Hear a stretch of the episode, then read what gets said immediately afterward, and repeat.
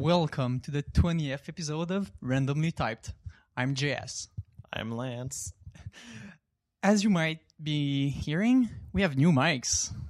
Should be of a much greater quality. We've been uh, experimenting with a few different setups of variable quality. This should be the best one, hopefully. Yeah, the room is still uh, echoey, but the mics shouldn't be picking up uh, as much echo as before. Yeah, which is good. So today we're going to be talking about a subject which has a bit more of a social science twist to it. All right, that's a first. So, JS, Yes, did you vote in the latest Canadian federal election? absolutely. Do you feel that your vote mattered? Absolutely not. Why is that? I don't necessarily like how the voting is done right now. I feel like there's way too much strategic voting right now. Everyone is like, yeah, this year it's really important, so I need to vote for this party f- so this other party doesn't get elected. Right. P- people in our current system, you often hear about people not necessarily voting again for for voting for people who they believe in, but those who they either don't want to get in or think they have the greatest chance of winning. Yeah, exactly. So they're like voting against a party rather than for a party. But this sucks, right? We we want fairness and we want the good of the masses to decide like the fate of the next generation, right? We want fairness in our electoral systems, uh, and this is really like in order to protect democracy. Um, so, can you think of a different system which would protect the interests of all of the electorate, um, so that we can end up at an outcome that's fair and that actually represents what they want? That's a good question. I don't have a solution for like the perfect fair system, but I think I have a solution for a fairer solution. Putting ranks when you vote will be more interesting because let's say you want to vote for a party that you know cannot win. Well, most people won't vote for the, that party because they're like, mm, no, I'd rather vote for the party that might win to prevent the other party that I don't want from winning. So here, what I would do is add ranking. So that's a very common suggestion. Um, and that's actually, we're going to be exploring a lot of that today. But first, let's examine the current status quo. Canadian elections are complicated for lots of reasons. One of them that I kind of want to sidestep from the beginning is that uh, we have the concept of ridings or circonscription in French, which is like different regions with different number of people in them based on their location have variable amounts of voting power. So what they don't want is for urban centers to be the only ones to control the outcome of the vote in the province or state. Yeah, because I think in Quebec, more than 50% of the people is living in the greater area of Montreal. So this means that if they were controlling more than 50% of the votes, they could just ignore all the rest of the of Quebec. So this is what uh, is something called if we ignore these boundaries, you have something called the popular vote, which is the vote that would have happened if none of these ridings existed and every person's vote counted for one. Um, that's not the current way of doing things for various social reasons. Do you know if there's any country doing that? Uh, I don't know, but I know, well, our country, oh, any country doing uh, the single? Yeah. I don't know, actually. No, I'm not aware of any, but I'm also not super cultured, so I'm not aware. Okay. There is something called gerrymandering, which is a very fancy word. And what that basically means is just rigging elections so that the boundaries of the ridings are in favor of some politicians and not others. I might not accept your description right now. Okay, but Because the goal of gerrymandering is not to give advantage to one party, is just to represent the population. Because in Canada, it's not decided by the party in power. There's like a group which is not associated to the government that decides that, which is not the same thing as the US. Right, but I think um, the point I'm trying to get at is that it's complicated, and these somewhat arbitrary boundaries can have a big impact on the outcome. Okay, fair. I'm going to sidestep this issue completely. For the rest of the conversation, let's assume that every vote from a single individual is equal to every other vote. Okay, so not Canada. Not Canada, no. Jess, Yes, Lance. what's your favorite programming language? Ooh, that's a tricky question. I know it's a it's a really hard question. It's not even a question that makes sense. Okay, there's too many variables, but the Yeah, one. give me three of them. Okay, cool. I would say Rust. I would say Scala. Let's go Ruby. Okay, so we have Rust, Scala, and Ruby. Now, naturally, we as a developer population, we want to figure out what is the singular best programming language. And every person in developer land can now have a vote to vote whether Ruby, Rust, or Scala is the singular best programming language. Does that sound good to you? it's kind of skewed, but yeah, sure. the way most parties the most the way most electoral systems work nowadays um, is something called the plurality method or it's also called first past the post which is basically you go to the ballot right you go and you put your ballot with a single programming language on it you say i want this programming language to be the one it is my singular favorite and that is the one i want Right. So that's like the normal way we're doing it right now. Right, and the one who ends up with the most votes is the one that wins.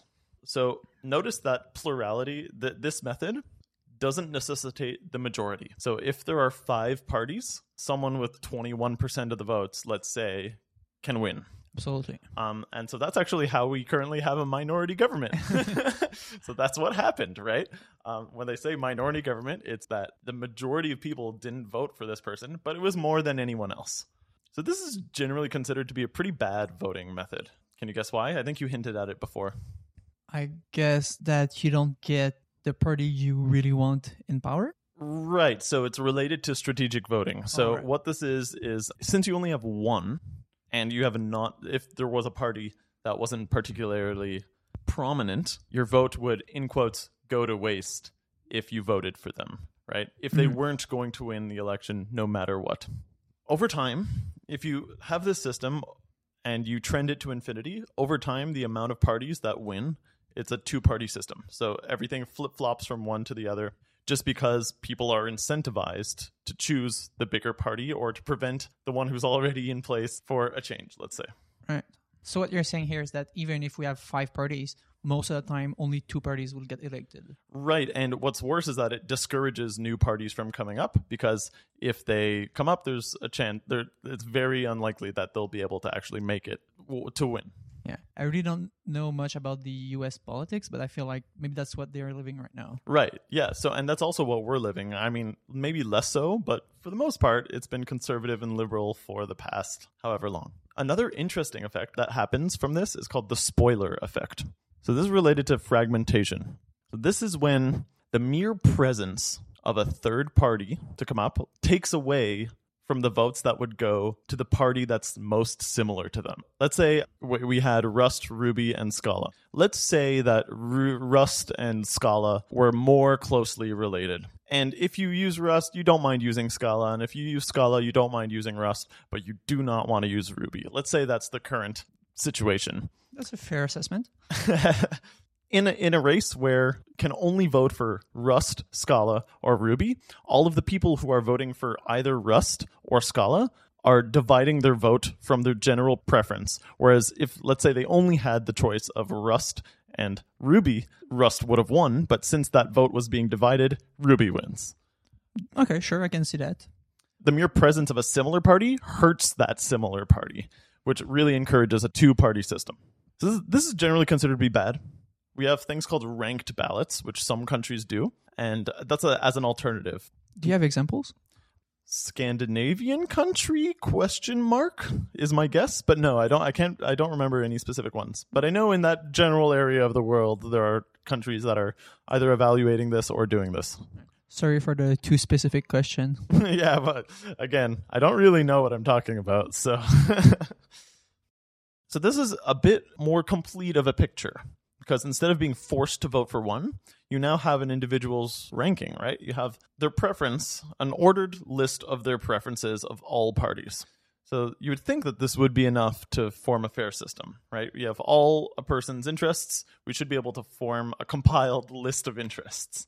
Yeah, but I feel like there's multiple ways of calculating the result of rank to vote. So there are. Can you? Why do you think that?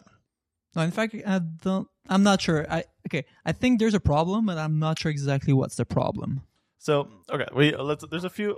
There's one big problem which uh, has led economists or social researchers to come up with this paradox actually, and it's very interesting. When you think about it, the plurality method we said before, so where you only vote for one, is technically a ranked method if you had only two people. So if you had only two parties, you would just say one and two, which is effectively just one, right? Sure, whatever. So ranked systems are very similar to the plurality method if you only have two parties involved. You uh, do it by the same way. You pick the party with the most ones in it, and that will tell you your winner. It's not as simple when you have more than two options, though. So let's pretend we had three people and the three languages. So Ruby, Rust, Scala. One person voted Rust as their favorite. One person voted Ruby as their favorite. One person voted Scala as their favorite. And then the same thing for their second favorite. And then the same thing for their third favorite. So if you look at everyone's favorite language, it's a tie, right? Because you just look at the number of ones in each bucket of the language bucket, and there are an equal amounts between all of them. How can we fix this? Like, this is hard, right? What if we look at everyone's favorite pair of languages, the top two? But how do you elect a government with that? Well, let, let's just pretend you could, right? So, like, I, I assume that if you voted it one, two, three, and you, your number one language couldn't get in, you'd still prefer your second one getting in over your third one, right? That's natural because you ranked them in that order. Okay. So let's look at the, everyone's favorite pair of languages. Let's say with the the configuration we said before, we were like, uh, uh, it's kind of complicated to describe in an audio format, but like Rust would be preferred over Ruby, let's say, because Rust would have had one person would have said it was their favorite per- language, while another person would have said it was their least favorite. Another person would have said it was their favorite, and it would have been their second favorite. And then another person would have said would have said it was their second favorite, and another person would have said it was a third favorite. So it's a tie. So, well, no, in this case, Rust, more people prefer Rust to Ruby in this case. Because in one instance, the, like someone voted 1 3, and then 1 2, and then 2 3. Okay. okay So, see. like, more often than not, two times out of three, people said, Yeah, I want Rust over Ruby. The horrifying contradiction that follows is that this applies to every pair of language in this list. More people prefer Rust to Ruby, but also more people prefer Ruby to Scala, and also more people prefer Scala to Rust if you look at these options. There's no like clear outcome of doing it this way by expanding the number of options that you can limit it to. right, it becomes like a circular dependency. Right. So this is actually called the Condorcet paradox. It's when you have everyone's individual ranking, but there's no clean cut way to collectively have an outcome in their entire group ranking. Maybe to phrase it differently, it's if there is one candidate, one programming language that beats any other candidate, they should win.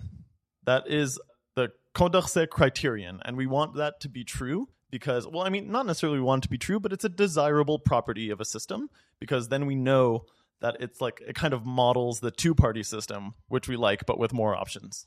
right. But here in this situation, the ranking is useless. No. Right. So this way of ranking things does not satisfy the Condorcet criterion because we couldn't come up with a way in which we can find one candidate that is better than any other that should win in every other case.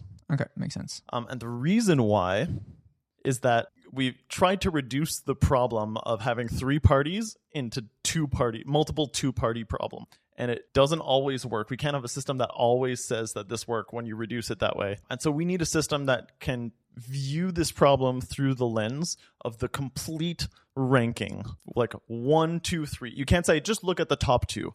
You really need a, a system which can account for the entire ranking. Okay. And even then, it's a difficult task. As a bit of an aside, back to fragmentation. So, this is when you're forced to split your vote between two parties. This happens in a ranked system too, actually, because it's not as bad, let's say, but there's no nice unit of measure to measure the arbitrary similarity of two parties. I'm not sure to follow you right now. if there are more than two options and we're using a ranked system, you can't measure the similarity of voting for one party or another. Okay. So how do we fix that? So the thing is that the only way we know how to fix it so far is to reduce it down to a two party problem, uh, like multiple two party problems, in which you can say, well, your vote isn't lost. Because, I mean, it's either one or the other. There's no extra third party which would distribute the vote. But now it's useless because we don't want necessarily only two parties. Right, exactly. And there's a bunch of side effects of doing that, even in ranked systems.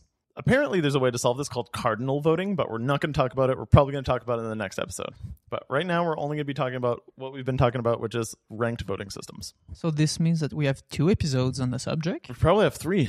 Oh wow. Yeah, we'll see. So, a bunch of people have tried to come up with nice ranked voting systems, like better than the one we currently use in Canada and the States, which is just you vote for one person. Let's go through a few of them and see what might be wrong with them. So, there's one called two round runoff. Uh, I also think that this is in use in some particular countries. I'm not sure where, but I think I saw a mention of it that it like some some people actually use this system. You do a plurality vote once, so you vote for one person once. If the result is an overwhelm is an is a majority, then they win. So more than fifty percent. More than fifty percent, they win in a multi-party system, right? Okay. If it's not more than fifty percent, what they do is they take the top two and you do another vote. Oh wow, that's kind of interesting. So it's still just two first man past the post. It's still just two, but it gives you the semblance of degrees of ranking. Right, Right. because on the first vote you will feel less bad about voting for your small party. Yep. But it still doesn't take care of this total ranking, right?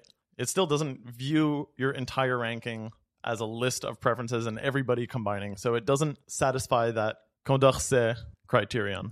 Okay, that's fair. and it still in part fragments the vote like there's still a bit of that spoiler effect it's you feel less bad but in the end you still have to vote for one of two parties you might not agree with okay. there's another one called instant runoff and this is the one that they use to determine the winner of best motion picture for the oscars So you're telling me that the Oscars has better voting than a country? yes much better Wow. It still suffers from Condorcet, which is a property that we like, but it gets rid of at least part of the fragmentation of the spoiler effect we talked about earlier, where you don't really like you just want to prevent someone from getting in rather than voting for who you actually want. Uh, but how this works is they do a plurality vote so that you just vote for one person once, and then you find the programming language with the least amount of votes, and then you eliminate it. And then you do another round of voting without that language, and then you find the one with the least, and you eliminate it, and you repeat until there's only one left. This is not realistic for a country. It will be so so long. it would be extremely slow for a country, but in our imaginary programming language survey, it might work okay, but it still doesn't give you the Condorcet, which is in some situations you can end up where a person won, but some party in the middle had they been put against every other party would have won like there would have been an alternate outcome okay. there's one called the Borda count too, which this one I've seen. I don't, I, I don't know. I, I tend to do this in like board games and stuff. So it's like you have rankings and you associate a point value with the ranking of like how much it's worth, but it's like a predefined point value. When a person votes one, this is 10 election points towards this person. And when they vote two, this is five election points. And if they vote three, it's 2.5 election points or something like that. So they decide how much their vote is worth? Uh, so it's decided in the system, but it just it gives you like a bit of a gradient, right? You're like one means I really want this, two means I'd be okay with this, and the difference between two and three is less. Let's say Okay, but this means that you have three votes to cast. you do the entire ranking for all of, but like the points you get are a function of that ranking. Okay, so you give a score to every party. Yes.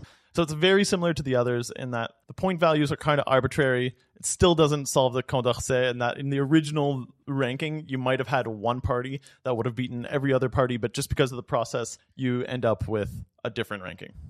So all of these are kind of random. Like people just thought of these as possible ways to improve the election system, but they aren't very rigorous. Like we kind of just thought of them. I'm sure there's some mathematical proof to do here that there's a best solution or best way of doing it. so it's it's very hard because a lot of this is social science and it it it really depends on like what we value in a voting system and it relates to human values and fairness and what that means in the real world so it's very hard to do So there's no like perfect fairness description for humans. That's what they're saying. basically.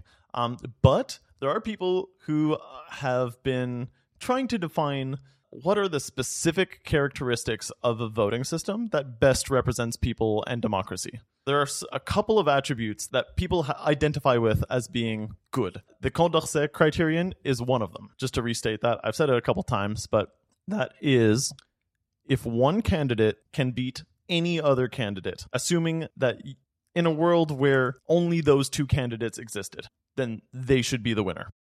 So here, what it means that there is no strategic vote. Yes, but more.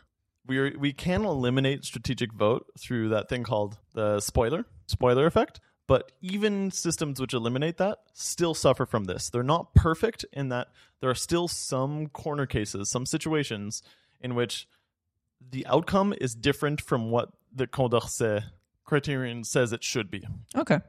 Or that it's not identifiable. Like there's no clear winner that comes out of it. Okay. And what are the other ones?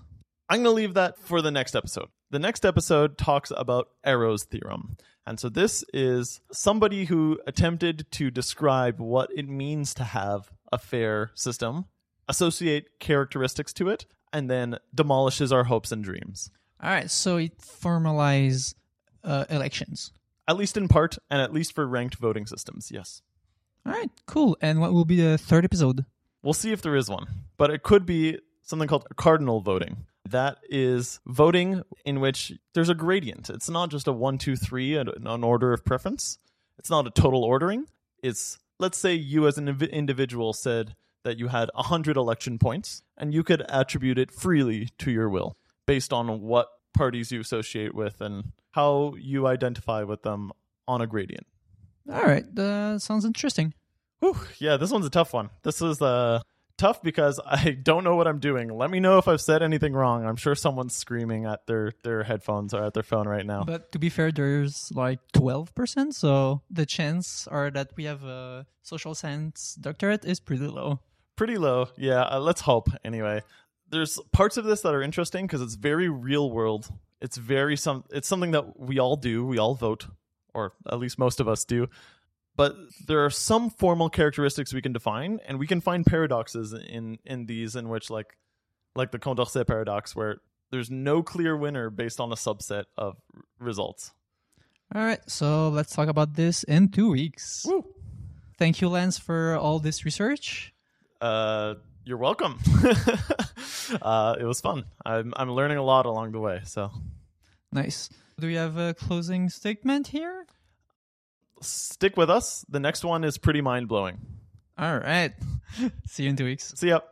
You can contact us and find show notes on our website, randomlytyped.com.